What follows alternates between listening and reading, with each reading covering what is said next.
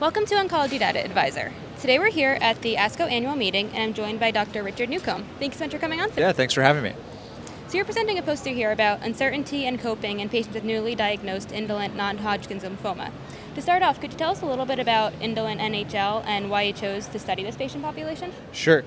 So, as background, I'm an oncology fellow at the combined Dana Farber Mass General Cancer Center, and one of the things I noticed in my clinical year is that there was a population of patients, new consults with lymphoma, that they just were so, they had a lot of distress about their diagnosis. And it was actually these patients with indolent diseases. So CLL that, you know, is just a high number on a blood count but no actual symptoms, or follicular lymphoma that was found incidentally on a CAT scan biopsied and now all of a sudden you have a patient who's being told simultaneously that they have cancer and that they shouldn't worry because mo- the vast majority of these patients go on to live lives in which the cancer doesn't have meaningful impact. And if it does have impact, we have good treatments now. And I think that I just found myself repeating that phrase to patients, but it didn't seem to be registering right. in the sense of like you know they were there was still a lot of distress around that. Right. so i wanted to study that more. Right. Uh, what are some of the major causes of uncertainty that uh, newly diagnosed patients with this experience yeah i think when we did a literature search there was some degree to people who people had somewhat looked at this and tied it to fear. Say you're on active surveillance so you're just getting your blood counts monitored maybe you're getting cat scans or pet scans and so just the fear of needing treatment was one area that had been sort of documented, and then the other area that had been documented was fear of transformation to a more aggressive lymphoma, which which you know can happen, uh, not frequently, but not not rarely, so to speak. But so those were two areas, and my mentor had recently developed a new scale called the Prognostic Awareness Impact Scale, which we had used to study patients with aggressive lymphoma who were receiving uh, CAR T cell therapy. But nobody had ever used this scale uh, to really assess people's perception of prognosis with indolent diseases. Um, and it's an interesting instrument because you get people's cognitive understanding of their prognosis, you get how they're emotionally coping, and then you get their the behaviors, the adaptive behaviors that they've sort of implemented after learning about their diagnosis. Um, and so I just thought this was a cool opportunity to better explore what people's perceptions of their prognosis was and to do it right at diagnosis when their distress seemed to be quite high. Mm-hmm, definitely. Uh, so, what were the coping strategies that you found to be most effective?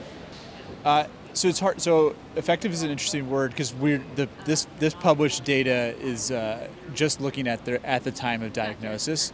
Um, certainly, patients who used more approach oriented coping techniques. So by approach oriented, it's really you're sort of seeking support outside of yourself, whether you're looking to others for emotional support or you're, ref- you're cognitively reframing um, whatever it is that you're coping with.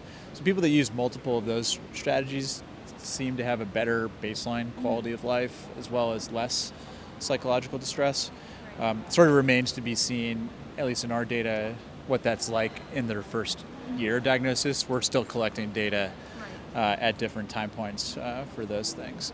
The other thing with using this new scale is it seemed that people that more that used higher emotional coping, so be, what that means is basically more adaptively coping with the idea of their prognosis, they also had um, better quality of uh, reported higher quality of life and uh, less distress. Okay. So that was sort of interesting. Definitely. It kind of jives. It makes sense, mm-hmm. you know. Uh, I think the next the next series of questions is just going to revolve around can we design interventions to support that? So either to keep that high throughout the first year of diagnosis, or take people that aren't using those techniques and sort of promoting them. Right, right, right definitely. Um, do you have any advice or strategies um, for clinicians um, whose patients are experiencing uncertainty about how they can help support them? Yeah, that's that's a great question. I think, I guess there, I would say two things. One is, even though I found the reframe of reassurance, sort of maybe not resonating, I think that that is still a really important message, and, and the fact is that many patients actually receive that receive it, and that probably helps them with their coping. So having having some understanding of what's ahead um, is probably a good thing. So disease education, as a lot of lymphoma specialists or people are out doing out there in the community already, um, I think is really important. And I think what we'll find is that there's a subset of patients who still have distress who may need something more, and that's where we're hoping to come in with filling that space with an, with a supportive intervention. Uh, so.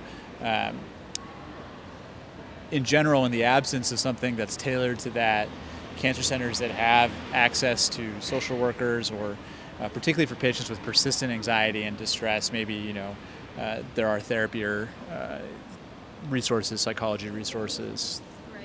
that could be that could be helpful. But all that's a little premature to say. I don't have actually any hard data to suggest that people should be doing that. But that's what we're hoping to sort of develop uh, as we get this as we get, as more of this data comes in.